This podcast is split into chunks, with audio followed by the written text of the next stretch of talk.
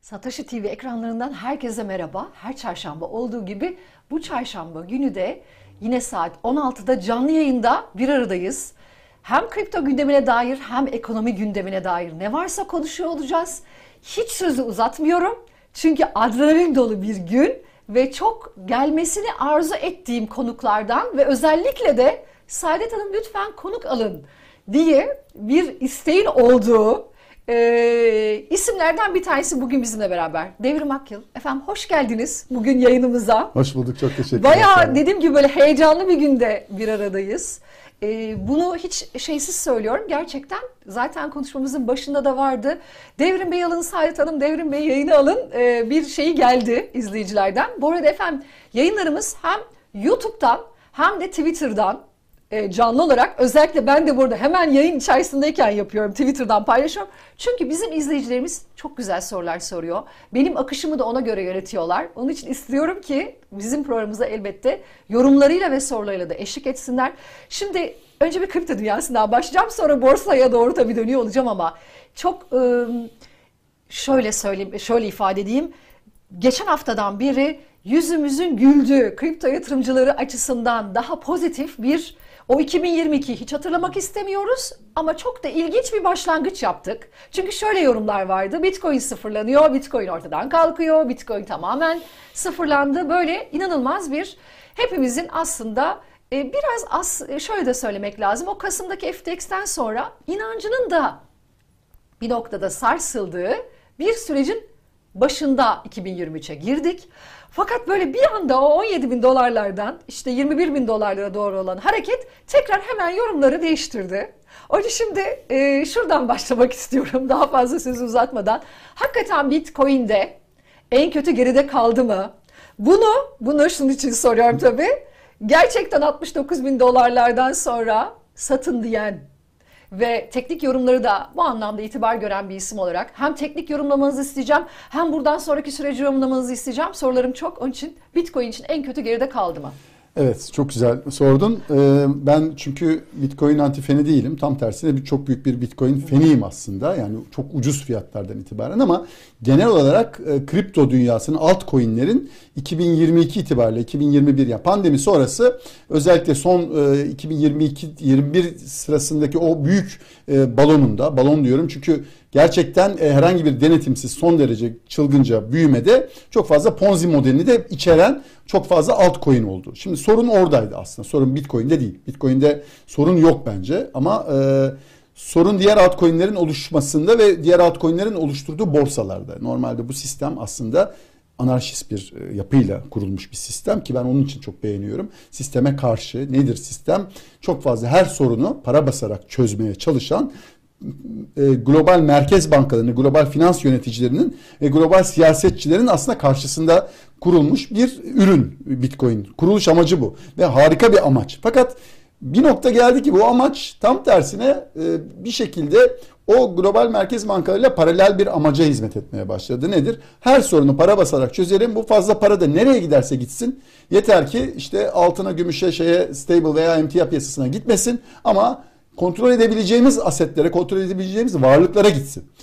Bitcoin kontrol edilemez gibi görünse de ne oldu? Altcoin'ler bir şekilde likidite fazlasıyla globalde kontrol edildi. Sorun da buydu zaten. Orada çok fazla likidite fazlasıyla altcoin'lere inanılmaz bir para gitti ve buralarda denetimsiz, yani sadece bir ekranda bir web sitesi kurup bir white paper'ı bir akşamda yazıp çıktınız. Bunu da fenomenlere sattırdınız. Sonuçta yani öyle, Devrim Saadet e, şeyi olabilirdi, token'ı veya işte kriptosu olabilirdi. Aynen ve o da bir günde sizi milyonlarca dolar para kazandırabilir ki bana da böyle çok teklifler geldi, hepsini reddettim zamanında.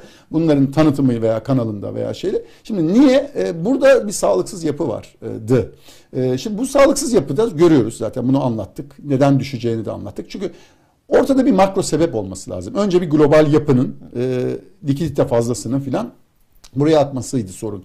Ee, buradan şimdi o global likidite çekilmeye başladığı anda deniz çekilince o kumsala vuran taşlar, taşlıklar, sıkıntılı, sorunlu şeyler Ve deniz hani olur ya, çekildiği zaman e, kötü bir örnek oluyor ama pis olan şeyler hemen orada da birikir. Deniz kendi de ortaya koyar. Aynen. Evet. Ve orada sahilde şu anda bu F T X'inden Genesis'ine kadar yani o kadar çok sorunu arka arkaya görmeye başladık ki. Çünkü bunlar aslında sistemin sorunlarıydı. Burası hmm. merkeziyetsiz olması gerekirken merkezi borsalar üzerinden trade edilen bir şey haline geldi. Yapıydı. Evet, bu merkezi borsalar da sağlam olduğu gibi Türkiye'de çok sağlam kurumlar mevcut ama e, uluslararası piyasalarda sağlam gibi gözüküp arkasında hiçbir e, denetim olmayan, hatta bu dikkat edersen denetim şirketlerinin en büyük sorun arkasından çekilmeye başlaması oldu. Ha. Çünkü audit ediliyordu. Onu şimdi Amerika'da bu kadar popülerite. Ben. Çok doğru. Çünkü aynen. muhakkak e, biz tabii hani böyle bir misyonumuz da var. Hem bu okur, finansal okuryazarlık diyoruz, kripto okuryazarlığı diyorum. Bunun denetim kısmının ne kadar kıymetli olduğu. Türkiye'de de bu denetimin aslında yapılan kripto para borsalarının çok daha e, sektöre öncü olması gerektiğini, bunu birazcık tabii şöyle de bir durum var. E, belli bir finansal bilgi seviyesinde olan izleyici bunu hemen alıyor orada aslında ne demek istediğini. Ama bunun tekrar öneminin altını çizelim. Bu sektörde yer alan kişiler açısından. Aynen. Denetimin ortadan kalkmış olması ama Amerika'da hatta bu soru gelmişti Saadet Hanım. Amerikan firmaları denetlenmiyorsa artık kripto para borsalarında çok daha büyük bir sıkıntı mı yer alacak? Onun için mi denetim yapmaktan vazgeçtiler hı hı. bu borsaları diye? Geçmişte Kasım'ın o işte F T X hikayesini konuştuğumuz zamanlarda gelen sorulardan bir tanesiydi. Çok güzel bir konu. Ya şimdi kişisel olarak ben aslında hı. denetime inanmıyorum. Yani denetime inanmıyorum derken bu sistemin güzelliği okay. kendi kendini denetleyebilecek tamam. bir sistem olması aslında. Ama maalesef o kadar iş ayardan İnsan çıkıp egosu. Evet ve e, sistemi manipüle edebilecek insanlar. Yani şimdi bir Bitcoin'in zaten sistemi o kadar güzel kendi kendini denetleyebilir şekilde kurulmuş ki ama mesele o sistemi trade edebileceğiniz borsaların mesela denetlenebiliyor olması lazımdı. Zaten sorun orada. Hı. Onların denetimle ilgili sorunları veya o DeFi sistemlerinin aslında mükemmel çalışıyor olması lazım ama onlar da kötü niyetle kurulabildiği için e, o, orada sorunlar orada orada orada öbekleşti. Şimdi o sorunlar kötü niyetli insanların işte gerçekten gördük en güçlüsüydü. Yani bu e, hatta denetim sisteminin S E C'ye danışmanlık vereceğini ve işte meclise Amerikan Kongresi'ne danışmanlık verecek kişinin default çıkması yani bu en son F T X İnanılmaz, olayında büyük bir hayal kırıklığı yarattı ve büyük bir moral bozukluğu. Zaten aslında son dönemde ki pozitif borsanın, pozitif e, Bitcoin'in ve pozitif hareketin arkasındaki sebep bu. Nedir? Aşırı iyi karamsarlıkla bir dibe vuruş oldu ve o karamsarlığı e, iyi değerlendiren balinalar ki ben her zaman e, geminin kalabalık tarafında değil senha tarafında olmayı tercih ederim. Bir süredir ben de Bitcoin ile ilgili ya evet hala on bin dolar altına düşebilir. Çok daha aşağılara da gelebilir ama hani trend takip seviyelerimin bir süredir üstünde seyrediyordu on yedi bin dolarların. Hani aşağı yönlü trade etmeme yönünde e, işte telkinlerde bulundum. Bir de tam o hafta bu Binance haberi vardı. Yine evet. çok geliyordu sorulardan. Saadet Hanım, Binance'in iflası kriptolarla ilgili çok evet. daha büyük bir çözülme yaratır mı? Keza hala aslında hani C E O'su bile o e, kötü kışa hazırlıklı olun diye kendisi bu tweetleri de atarken çalışanlarıyla da bunu paylaşırken.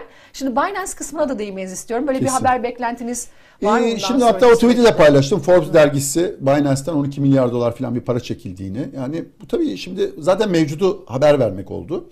Ee, ama Binance çok güçlü bir oyuncu. Sadece orada Ee, Binance biraz e, oyunun e, Çin-Amerika savaşındaki yani e, Asya, dünyanın çift kutuba gittiği varsayımında önemli bir kale halinde. Ve sonuçta Amerika'nın kontrol edebildiği bir kale değil.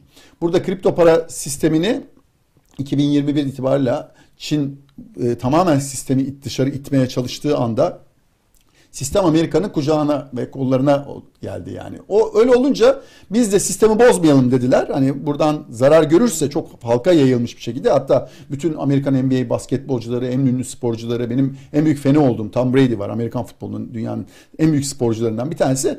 Bitcoin'in en büyük şeyiydi, taraftarıydı ve şeydi F T X'te de milyonlarca dolar parasını yatırmıştı ve onu batırdı yani. Şimdi onun için Amerika'da kripto para yani biz Türkiye'de dünya içinde yüzdesel olarak çok iyi bir yatırımcı kitlemiz var çokça ama orada gerçekten çok popülaritesi de yani en üst düzeyde arttırılmış artmış bir üründü. Şimdi oradaki hayal kırıklığı inanın bizdekinden daha fazla yani bu yaşananlardan kaldı ki onların borsaları ve onların fonları sorun yaşıyor. Yani majör biz de yaşadık bazı e, şirketlerde geçen sene, evet geçen sene ama Hı. dünyanın her yerinde oldu. Bu olmaya da devam edeceğini düşünüyorum bu arada. Ben bunun hani bu geçmiş hani ilk soruna dönersek bu konunun geçtiğini düşünmüyorum. Ama e, Bunun daha artık majör bir şeye doğru evrildikten sonra, yani kriptonun kışı bitmedi.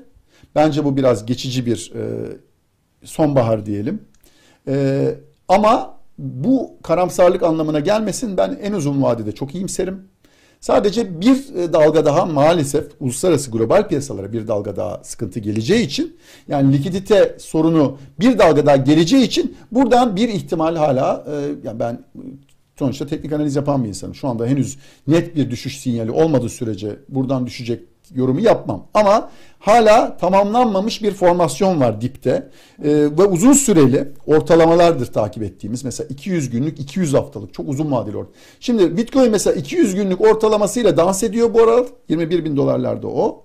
iki yüz günlük üstel ortalama. iki yüz haftalık ortalaması da yirmi beş bin dolarlarda. Şimdi yirmi beş bin doların üzerine gidip oralarda uzunca bir zaman geçirip sakinleşmeden biz Bitcoin'in de düşüşün tamamlandığını, bütün kripto paralar için düşüşün tamamlandığını söylersek saflık olacak yani.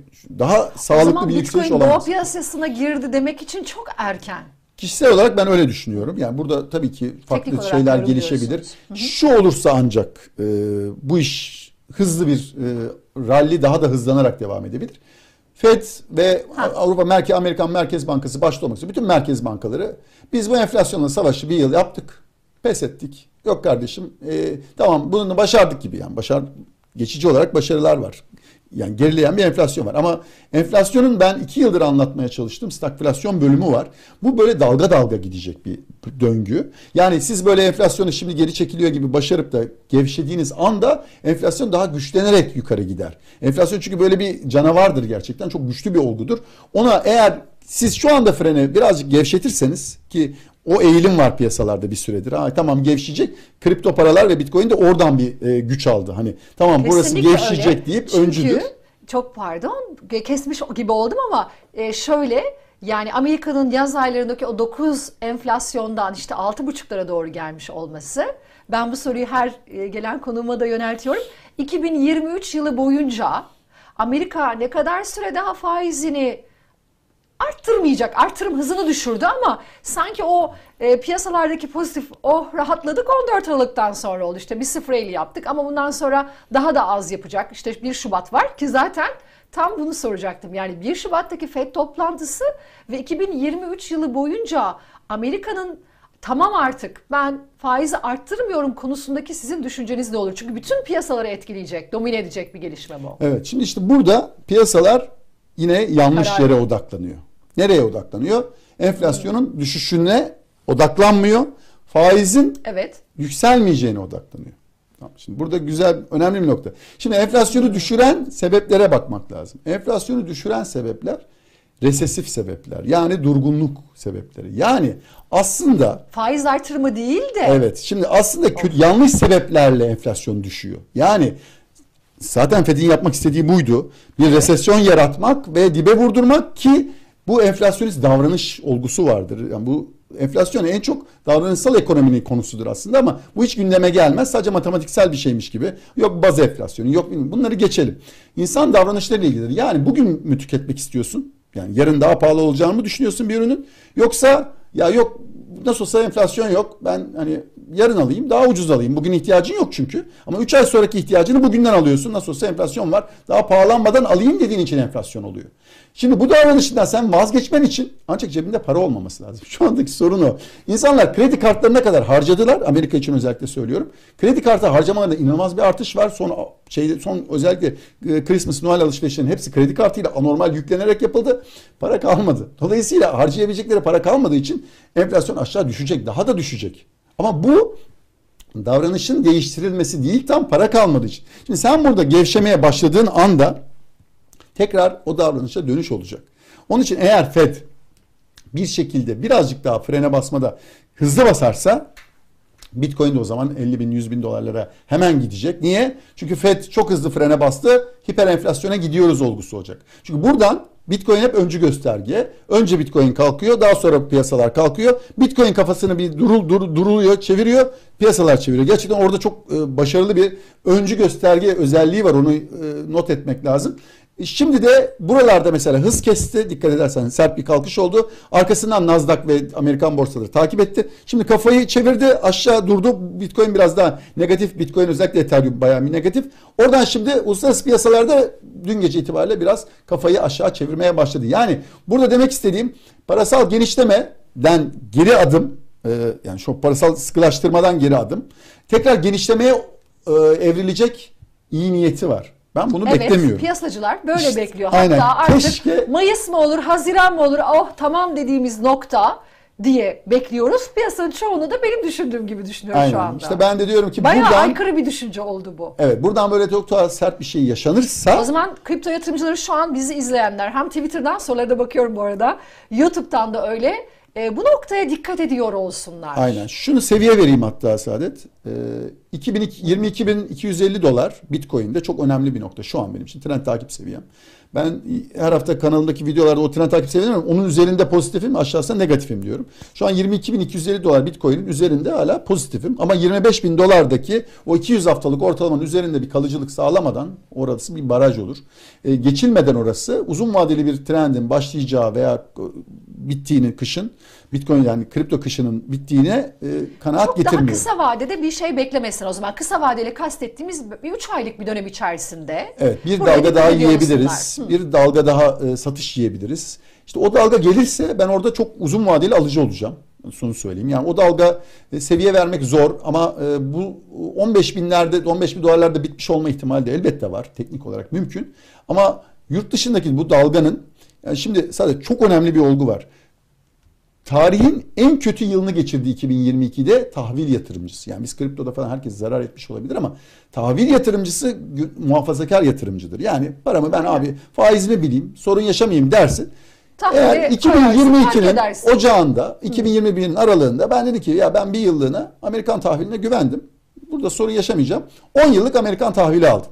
Yani dünyanın en rahat edebileceğin en stüdyoları Amerikan tahvili. Evet. Evet. yüz bin dolar para yatırdım mesela. Evet. Bir şey olarak. Dedi ki ya Amerika'da, ben bir yıl paraya ihtiyacım yok, bir yıl sonra çekerim bakarım dersin. Ne veriyordu? sıfır nokta altmış, sıfır nokta yetmiş faiz veriyordu sana. Bir yıl sonra faizler tarihin en sert artışını yaptığı için yüzdesel olarak dört nokta ikilere geldiği zaman sen orada dört nokta dört buçuklara kadar gittik. yüzde üç buçuk zarar ettin. Yani normalde yüz bin doların üç bin beş yüz dolar zarar etmesi lazım. Ama piyasanın anlamadığı matematik sen on yıllık tahvil aldın. Dolayısıyla eğer bu parayı çekmek istersen aslında on çarpı yüzde üç buçuk yani yüzde otuz beş zarar et.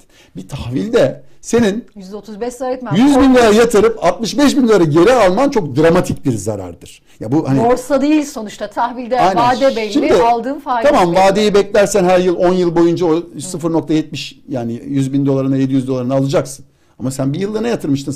Burası güvenli bir yatırım dedin. Ama işte otuz senedir, bin dokuz yüz seksen hatta yirmi kırk senedir aşağı giden bir faiz trendi vardı. O kırıldı yukarı. Dolayısıyla çok anormal bir yıl. Şimdi bunu niye anlatıyorum? Burada anormal yani büyük fonlar en büyük paranın döndüğü piyasada anormal bir zarar oluştu. Bu zarar parayı çekene kadar görünmüyor. Yani sistemde böyle bir zarar var. Ve bu zarar halının altında şu anda duruyor ve her an bir yerde nasıl emeklilik fonlarının İngiltere emeklilik fonlarında ki hatta o gün bir tweet attım. Hı hı. E, Ekim ayında Bitcoin'in dip seviyesi orasıydı. Yani kriptolara ilk defa negatif bakmayı bıraktım diye bir tweet atmıştım. Çünkü e, parasal genişlemeye tekrar dönmek zorunda kaldı İngiltere. Nasıl? Mali politikadan yani tahvil piyasasında tekrar alım yapmak zorunda kaldı İngiltere e, şey Merkez Bankası. Aynısı Fed'de de olacak. Yani bir noktada bir yerde bir şey kırılacak sistemde.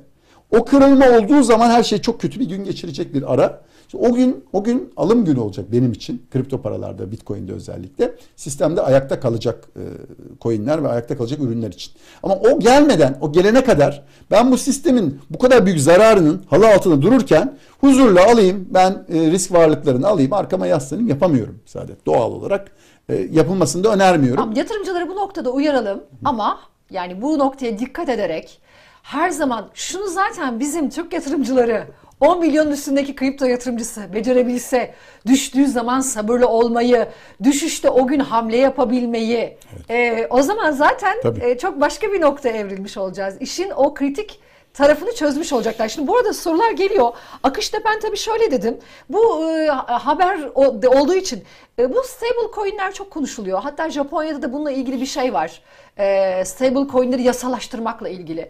Bu yıl biraz daha böyle dijital, hani kriptolardan ziyade stable coin'leri ve dijital merkez bankalarının yarattığı paraları daha mı çok konuşacağız? Orayı nasıl görüyorsun, nasıl evet, okuyorsun? Dijital e, merkez bankalarının paralarını daha çok konuşacağız. Ama bu E, kripto para endüstrisi için e, iyi bir şey değil aslında yani. Bu aslında rakip yani şey olarak düşün. Burası şey aslında hmm. şey gibi düşün. Burası bağımsız bir ortam. Ne kadar çok bağımsızlık o kadar iyi aslında kripto para endüstrisi için. Siz ne kadar onu denetimin içinde aşırı sıkmaya kalkarsanız hmm. ve e, regülasyonları ne kadar C B D C'ler üzerine, Central Bank Digital Currency'ler üzerine kurmaya yönelirseniz aslında o kadar. Şimdi kişisel olarak umarım yanlış anlaşılmaz. Ben stable coin'lere de karşıyım. Yani bence Bitcoin zaten yeterli bir coin olmalı. Yani siz o sistemin içerisinde bir stable coin yaratmanız sistemin aslında bence sorunu. Yani hala dolara olan bir bağımlılık ve kullanış kolaylığı yaratmak için yapılıyor. Yani Central Bank Digital Currency'ler de bir Fed coin eninde sonunda hızla Avrupa Merkezi, yani bunu B I S getirecek bence bu arada. Bank of International Settlements bir evet. dijital parayı getirecek. En çok Batı'nın kullanacağı ve o da piyasanın aslında en kötü anlarından bir tanesi olacak şey olarak. Sistem için kötü bir şey olacak bence.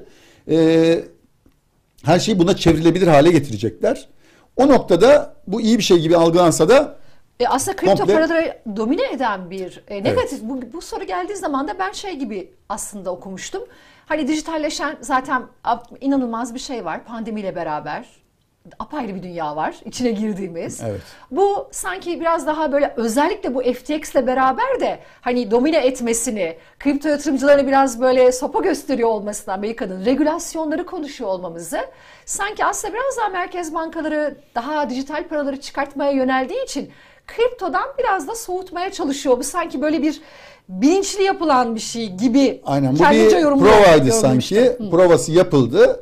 Doğal olarak burada hasarlarda gör. Bakın siz buralarda hasar Hı. görüyorsunuz. Güvenin, bizim paramıza gelin. Nedir? İşte Central Bank Digital Currency veya B I S'in yarattığı uluslararası. Hatta bu hafta sonu B I S'in web sitesinde bu yayınlandı. Bank of International Settlements'ın bunun nasıl çalışacağı, nasıl verimli olacağı falan. Yavaş yavaş dijital para birimine doğru ama dediğim gibi ben bu e, kripto para endüstrisinin aleyhine bir gelişmedir bu aslında. Hı. O açıdan öyle okuyorsunuz, yorumluyorsunuz. Öyle okuyorum, öyle yorumluyorum Hı. ve e, işin e, Japonya'da da ben her türlü stable coin'in bazı riskler içerdiğini ve bu risklerin görmezden gelindiğini düşünüyorum. E, stable coin'leri tam tersine ben hani bit, param olacaksa Bitcoin'de kalmasını tercih ederim. Stable coin'de kalacak. Yani daha safe buluyorum Bitcoin'i. Çünkü Bitcoin'in Bitcoin sonuçta. En kötü onu ben soğuk cüzdanıma çektiğim orada durur veya güvendiğim bir aracı kurumda durur, kalır. Ama e, stable coin'in arkasında paranızın karşılığında ne durduğu bir soru işareti. Bunu yayınlıyorlar. Bazen hmm. yayınlamaktan çekiniyorlar. Tether aslında mevzuu bu, çok büyük ha, bir sorun mesela. Tam o Luna'da geçen yıl yaşadığımız Aynen. hadise gibi neler yaptığını bilmediğimiz inanılmaz kaldıraçlı işlemler, Aynen. türev piyasalarda yapılanlar.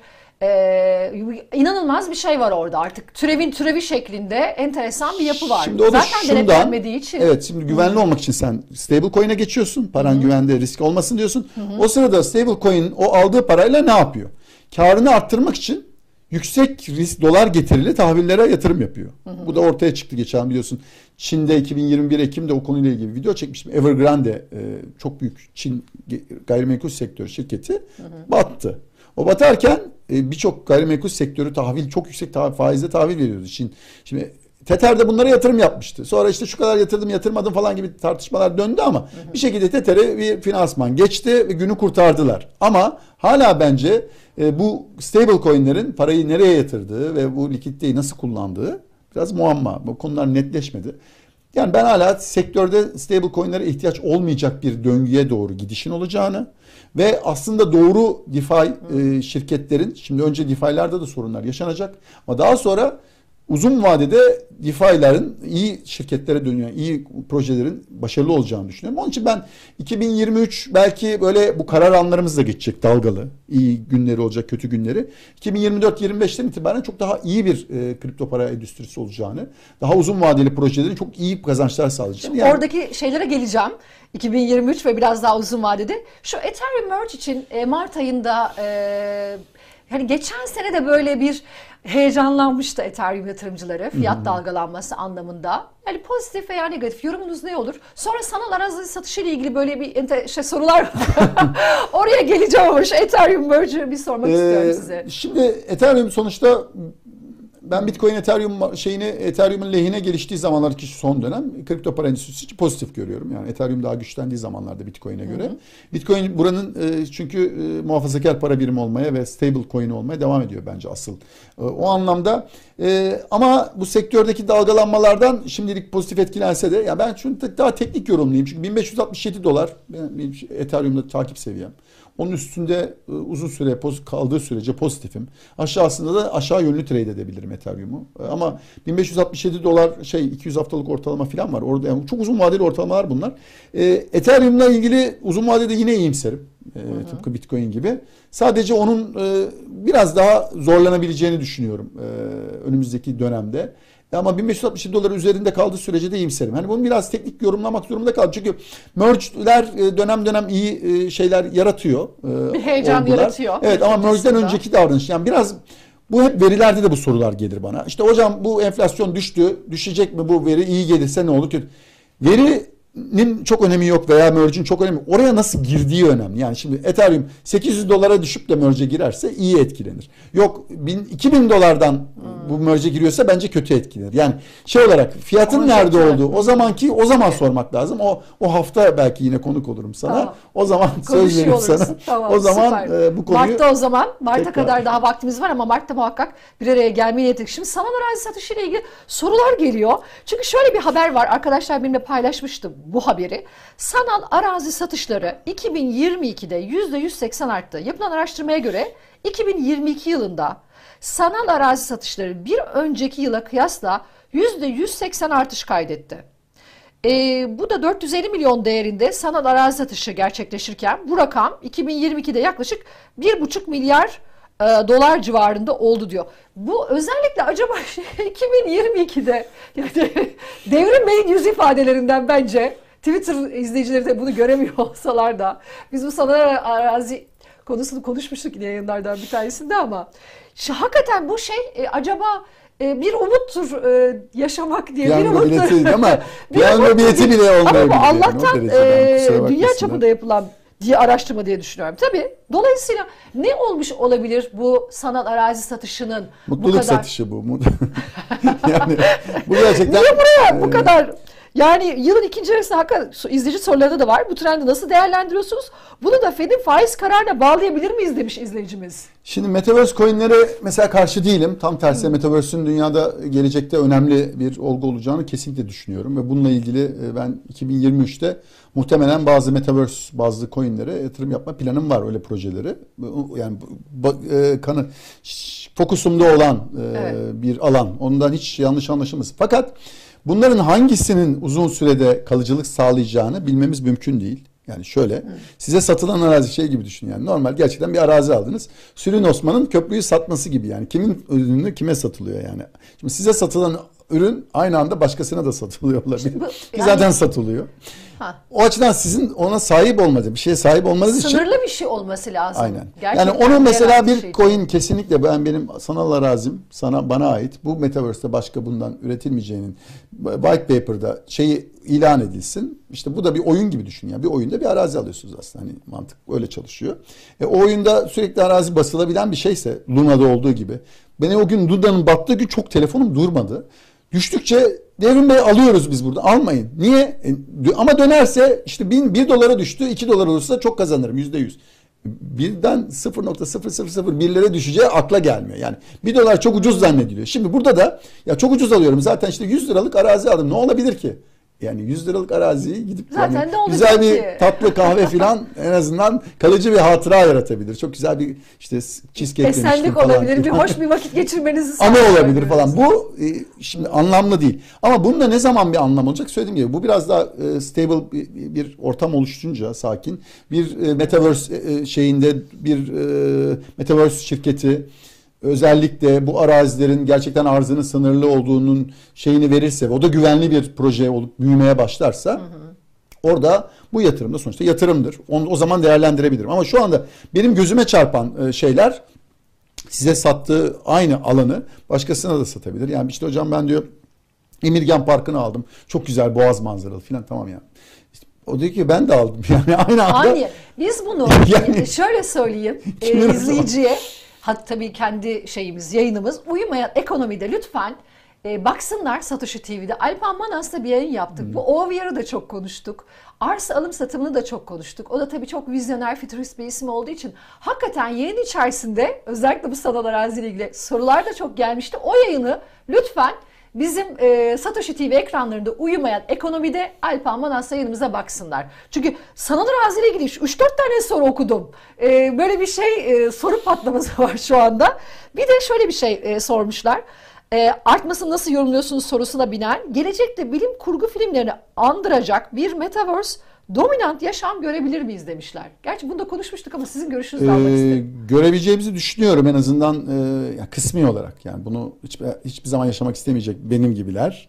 Ama sizin bunu yaşamak isteyecekler. Canlı yayında yani. Stüdyodan ben şey yapacağım. Devrim Bey'in e, üç e, hologramıyla, hologramıyla, hologramla sohbet edeceksiniz. Aslında Devrim Bey o gün işte bambaşka bir şey yaparken ben kendisinin hologramıyla evet. yayın yapmaya devam ediyorum. Yaklaşık hocam. Görüşlerimden de bir beyin yüklemesi yapılacak. Hah, şu ana kadar söylediklerimi baz alarak soruları da yanıtlayacak. Bir de üstelik yani. Yani. yapacak değil mi? Buna hiç itirazım yok. Bu o olacağını zaman... düşünüyorum.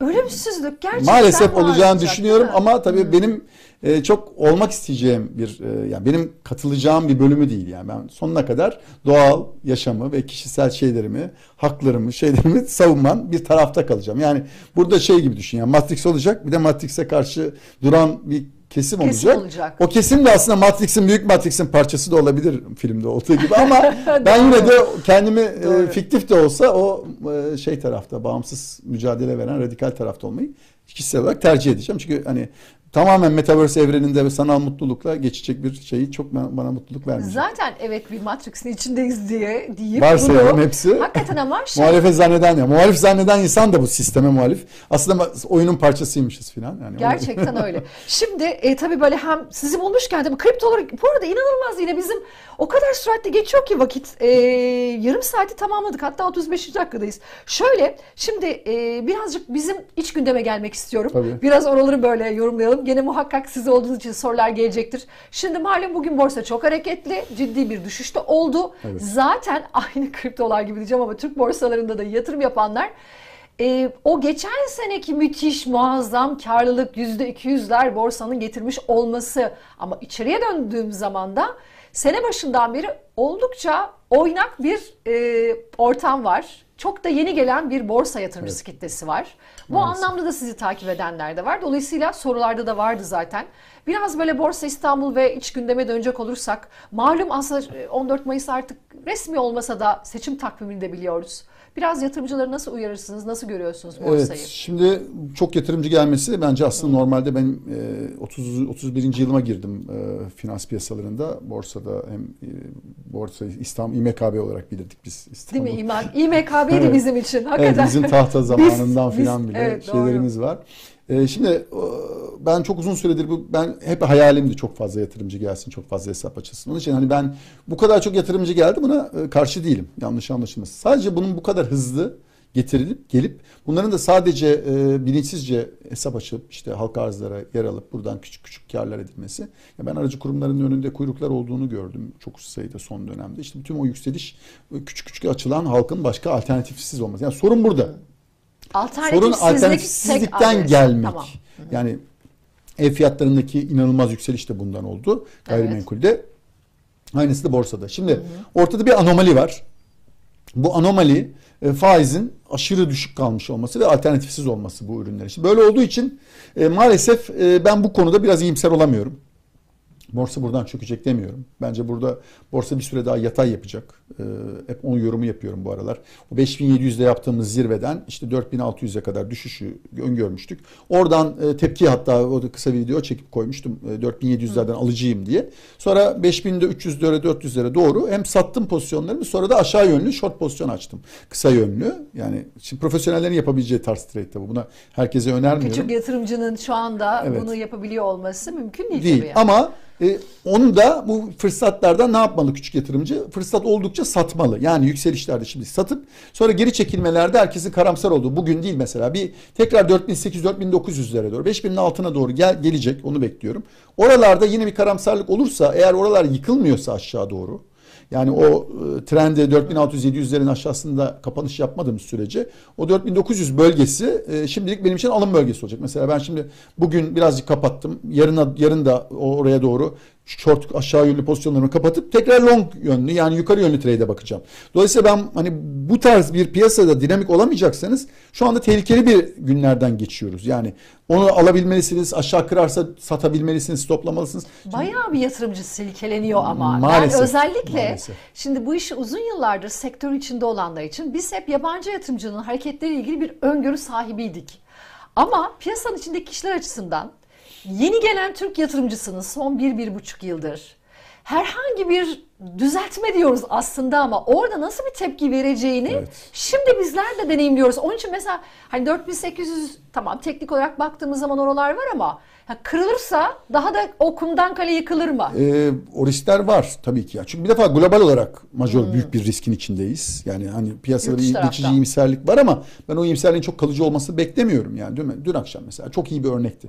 Microsoft bilançosu geldi. Beklentiden iyi geldi ilk ön rakamlar ve e, Amerikan borsası Nasdaq özellikle bir yüz puan falan yukarı attı ilk hamle. Daha sonra baktık ki yavaş yavaş süzülüyor ve açılıştan sonra after hour'da, yani tezgah üstü piyasada bayağı bir satış gelip negatife döndü. Artı yüzde üçlerden eksi yüzde birlere döndü. Ve Nasdaq ondan sonra bir daha kendine gelemedi. Şimdi niye? Çünkü bilançoları detaylı incelemek gerekiyor. Şimdi Türkiye'de de nedir? Hocam bilançolar çok iyi gelecek, borsa çok iyi gidecek. Tamam, bilanço dediğiniz şey geçmişi yansıtır. Gelecekle ilgili size projeksiyon vermesi lazımdır. Şimdi Microsoft'ta kar marjlarında anormal bir düşüş var. Dolayısıyla yani şu anda karı geçici olarak ne yapıyor? İşçi çıkarıyor büyük şirketler. İşçi çıkardığı anda bugün için evet bir şey ama işçi çıkarma sebebi ne? Resesyon. Yani aslında cirosu düşeceği için önümüzdeki dönemde sorunu çözebilmek için masrafını kısıyor. Bu ekonomi için kötü bir şeydir. Yani kötü bir şeyi iyi yorumlamak, aa bilançosu iyi geldi. Aynı döngü bizde de var. Şu anda bankacılık karları iyi geliyor, gelecek mesela diye banka hisselerini alırsınız.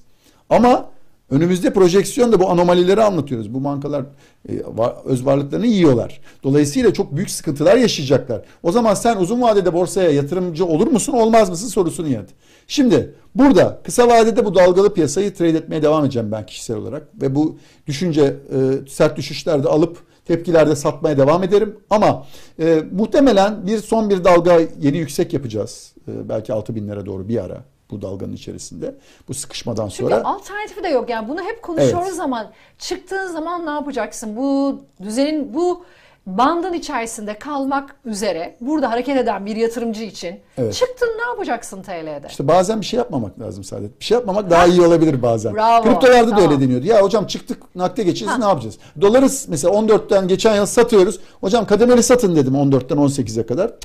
Hocam satıp ne yapacağız? Durun. Yani satınca illa bir şey yapmak lazım. Evet, bazen durmak lazım. Burasının yani. Çok önemli olduğunu düşünüyorum. Çünkü bizim Türk yatırımcıları da bunu da beceremiyor. Yani o küçük yatırımcı dediğimiz şu anda hali hazırda borsada portföy olan yatırımcı burayı hiç beceremiyor. Hemen ya bazen parayı korumak da aslında para kazanmaktır. Kesin, çok güzel söyledin. Dolayısıyla bunu da biraz daha içselleştirmek gerekiyor diye düşünüyorum. Doğru zamanlamayı öngörmek açısından. Kesinlikle. Yani orada birazcık pozisyonu koruyup bazen nakdi fırsatı beklemek için nakitte kalmak her zaman avantaj sağlıyor. Yani borsa için şöyle bir şey söylersen, bir çapraz burada bir üçgen veya bir daral yatay piyasa bir süre sıkışıp sonra son bir yüksek muhtemeldir yapıp daha sonra e, daha kalıcı bir düşüş yaşayacağımızı düşünüyorum. Yani e, bu senaryom gerçekleşirse dört bin dokuz yüzlerden filan bir daha yukarı yapıp biraz daha sıkışıp burada yatayda daha sonra yeni bir yükseğe doğru, yeni bir zirveye doğru bir hareket. Seçim öncesi mi bu? Seçim beşerse. Öncesi evet. Hı. Ama daha sonra da seçim öncesi yine daha dramatik bir düşüş bekliyorum. Sonra yani ben seçimin... Bayağı oynak o zaman bu evet. Piyasadaki volatilite, oynaklık devam edecek yani. Çok aynen yani burada bir şeyi kaçırdım kaçırdım telaşında olursanız çok zarar edersiniz. Yani FOMO'lara kapılmamak lazım. Bu FOMO'ya girdiğiniz anda bu ya ben bunu kaçırdım aman atlayayım dediğiniz anda zarar edeceksiniz. Tam tersine insanların biraz karamsar olduğu anlarda biraz risk alıp biraz tepkilerde satıp biraz da aa çok gidiyor deyip atlamayın. Geri çekimlerde alıp sonra da en son eğer gerçekten taizli ve tamam bak bu sefer borsa uçuyor on bine gidiyor falan diye yorumları gördüğünüz gün Ee, tamamen borsadan çıkın diyor. Şu an çok fazla siyasi taraf da aslında ge geleceği için buradan sonra özellikle Şubat itibariyle daha da gündemimize geleceği için. Aynen. Yani daha ben mesela hani Ekrem İmamoğlu'nun o gün yayındaydık. Ekrem İmamoğlu'nun siyasi karar geldiği, yasak geldiği zaman. Dolayısıyla buradan sonra çok da bilinmezlerin olduğu, neye nasıl tepki vereceğini çok öngöremediğimizde bir süreç var. Onun için ben biraz daha yatırımcıların e, dikkatli olması gerektiğini düşünüyorum. Çünkü çok... siyasi haberleri çok böyle alıştık nasıl olsa borsa hep zaten pozitif fiyatlıyor noktasındayız. Çok güzel anlattın. Ama dikkatli Daha güzel anlatılamazdı. Lazım. Aynen öyle. Çok dikkatli olmak lazım ve e, siyaseten bir bas senaryonuz olmalı. Yani sizin Hı. şimdi. Şimdi açıkçası e, insanların bas senaryolarını çok iyimser buluyorum. Yani ya işte sorunsuz bir seçim e, ya iktidar partisi kazanacak ve şey ya da muhalefet kazanıp işte bu şeyi değiştirecek falan. Yani şimdi çoğunun ama bas senaryosuna baktığın zaman çoğu yatırımcının seçimden sonra tufan var hocam filan diyorlar. Abi seçimden sonra tufanı sen biliyorsan ve herkes bunu konuşuyorsa bu tufan seçimden önce de olabilir Allah korusun. Ha. Madem öyle. O zaman sen seçime kadar bir şey olmaz. Seçimden sonra da tufan diyorsan bunu herkes böyle düşünüyorsa bu takvimler biraz öne alınabilir. Yani bu seçim sonrası bir belirsizlik yani bir sert bir rüzgar olacaksa faizlerin yukarı çekilip sistemin kendini tekrar yenileceği bu muhtemelen seçimden önce olma ihtimalini de değerlendirmek lazım. Yani bugünlerde artık bas senaryonuz olacak. O bas senaryonuza göre hareketlerinizi organize edin. Benim kişisel olarak bas senaryom seçime kadar ister istemez bazı küçük veya büyük kaotik günler geçireceğimiz. Ve bunu ben iki aydır aslında anlatıyorum. Bazen çok iyimser olduğu zaman hocam kaçırıyoruz yükselişi deniyor. Sonra da hocam çok teşekkür ederiz sayenizde yakaladık tekrar. Şimdi bu gelgitler yaşanmaya devam edecek. Ben arada böyle negatif enerjiler de almaya, pozitif teşekkürler de almaya devam edeceğim. Ona kabulüm, hazırım. O açıdan bu arayı trade edebiliyorsanız edin yoksa gerçekten borsa size göre bir yer değil Kenara şu anda. Kenara çekilin ve bekleyin. Geçen en azından seneki gibi bir yıl olmayacağını kesin. Hepimiz ifade ediyoruz. Yani ben şey demiştim hatta bir yayında böyle gözün kapalı bir tane hisseyi seç koy ve zaten para kazandı. Yani biz yüz içindeyse o. İşte bu kadar kolay kazandıysan ha. korkmalısın. Coinlerde de aynısı oldu. Ha, iki bin yirmi kriptolarda da aynı şey oldu. Kripto piyasasında evet. iki bin yirmi birde olan Amerikan borsası Nasdaq'ta teknolojisi iki bin yirmi birde olanların aynısı iki bin yirmi ikide aslında Türk borsasında oldu. Onun için burada bunu böyle değerlendirip iyimserliğin aşırı fiyatlandığını ve karamsarlıkların da olabileceğini bilerek kârdaysanız özellikle en azından paranızın önemli bir kısmını çekin. Küçük bir kısmıyla kalmaya devam edin trendler olduğu sürece. Ama o trendlerin de kırılma ihtimallerinde hani şey yüzdesel olarak iyice azalabilirsiniz. Kripto tarafından yine bir soru gelmiş. Şöyle demiş bir izleyici. Bazı blok zincirlerin kullanıcı işlem gizliliği hedefi hakkında ne düşünüyorsunuz? Devletler bu işe sıcak bakar mı demiş. Bir de ikinci başka bir soru daha var. Latin Amerika ülkeleri özelinde stable coin kullanımının daha yaygın olmasını neye bağlayabiliriz demiş. Orada ikinci soruyu söyleyeyim de orada devletlerin güvenilirliğinde sorun var. Yani şimdi hmm. bir devlete ne kadar az güvenirseniz o zaman stable coin'lere o kadar çok güveniyorsunuz. Oraya yatırım büyüyor. Miktarlar orada öbeklenmeye başlıyor. Şimdi Arjantin biliyorsunuz sık sık I M F gelir, para yatırır. O para çıkar ha. dışarı sistemden gider Avrupa'ya tahsilat gibidir. Yani o aslında yabancı yatırımcı tahsilatını yapmak için I M F aracılığıyla parayı yatırır sonra o parayı çeker. O arada siz de o işten dalgadan para kazanırsınız. Şimdi stable coin'ler de Güney Amerika'da Arjantin gibi yani mantık orada oradan çıkarabildiğini oraya güvenerek kurtarıyor öyle dönüyor. Ee, ilk soruyla beraber ikisi de aynı soru aslında benim için. Ben e, blok zincirlerdeki bu e, secretive yani şey durumlara çok e, stable yani sistemi yönetenlerin en sonunda müdahale edecekleri noktaların buralar olacağını buna izin vermek istemeyeceklerini düşünüyorum. Bunları engelleyemezler tamamen hiçbir zaman tamamen engelleyemeyecekler ama daha radikal tarafta kalacak bunlar. O açıdan hani hmm. e, ya ben buna yatırım yaptım zarar zararı kârı kısa vadeye bakmıyorsanız belki uzun vadede bunlardan zarar etmezsiniz.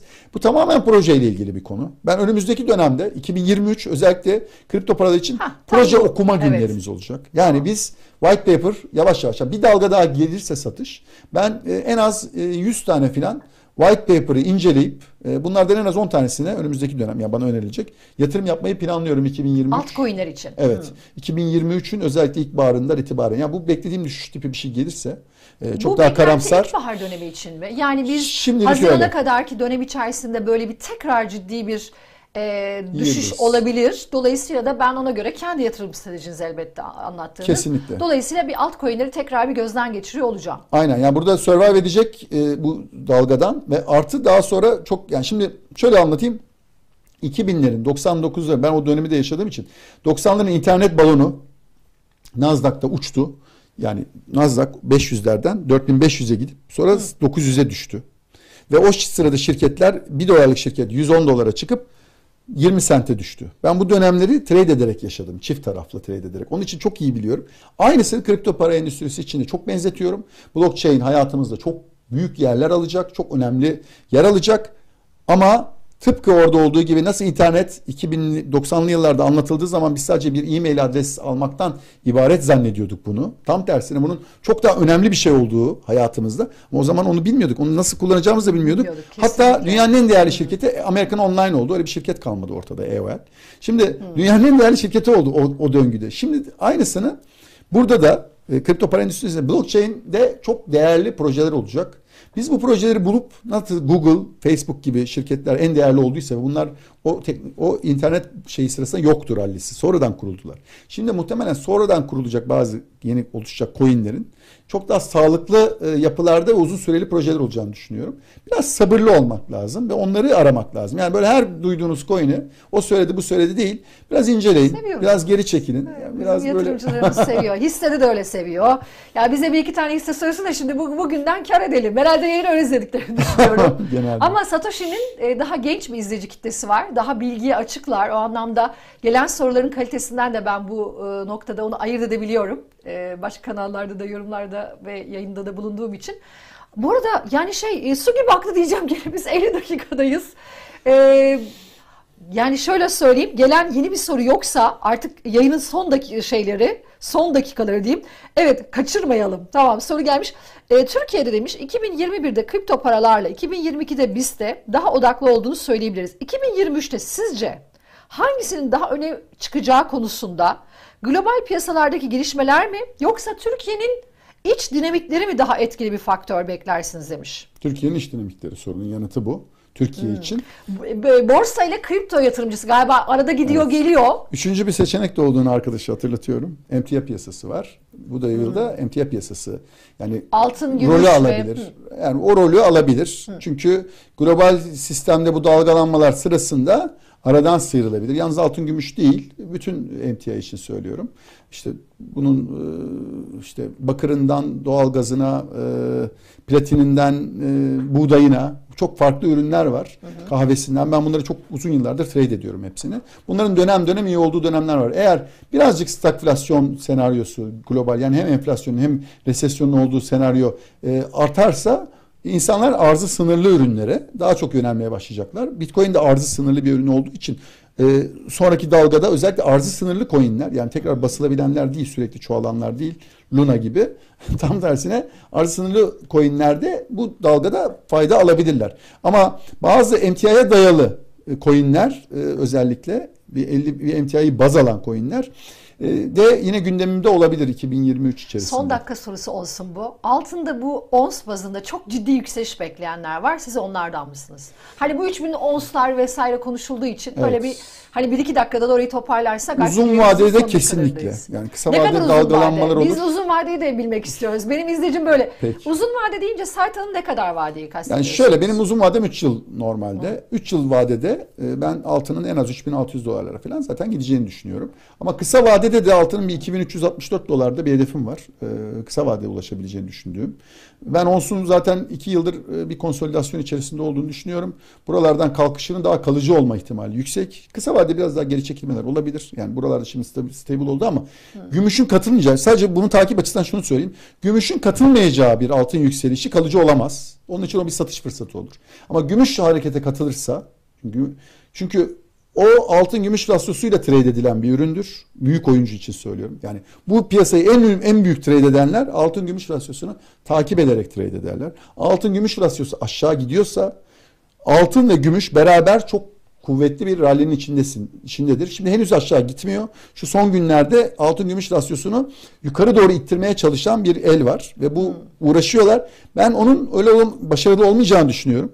Dolayısıyla o gümüşle altının beraber orta vadeli bir yükselişin içine girmek üzere olduğunu düşünüyorum ama biraz daha dalgalı günler geçirebiliriz önümüzdeki günlerde. Özellikle bu hafta Çin tatilde.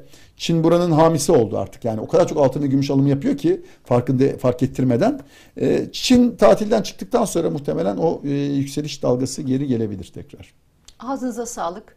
Valla bugün bize ayrılan sürenin sonuna geldik. Biliyorsunuz her çarşamba olduğu gibi bu çarşambada konuklu yayınımızda bir aradaydık. Önümüzdeki hafta çarşamba saat on altıda canlı yayında sorularınızla beraber hepinizi bekliyorum. Görüşmek üzere. Çok teşekkürler. Su gibi aktı yine. Ben teşekkür ederim. Çok güzel program oldu.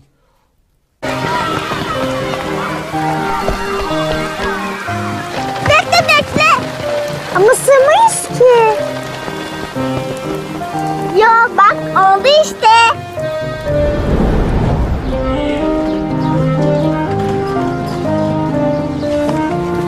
Yardım ister misin amcacığım?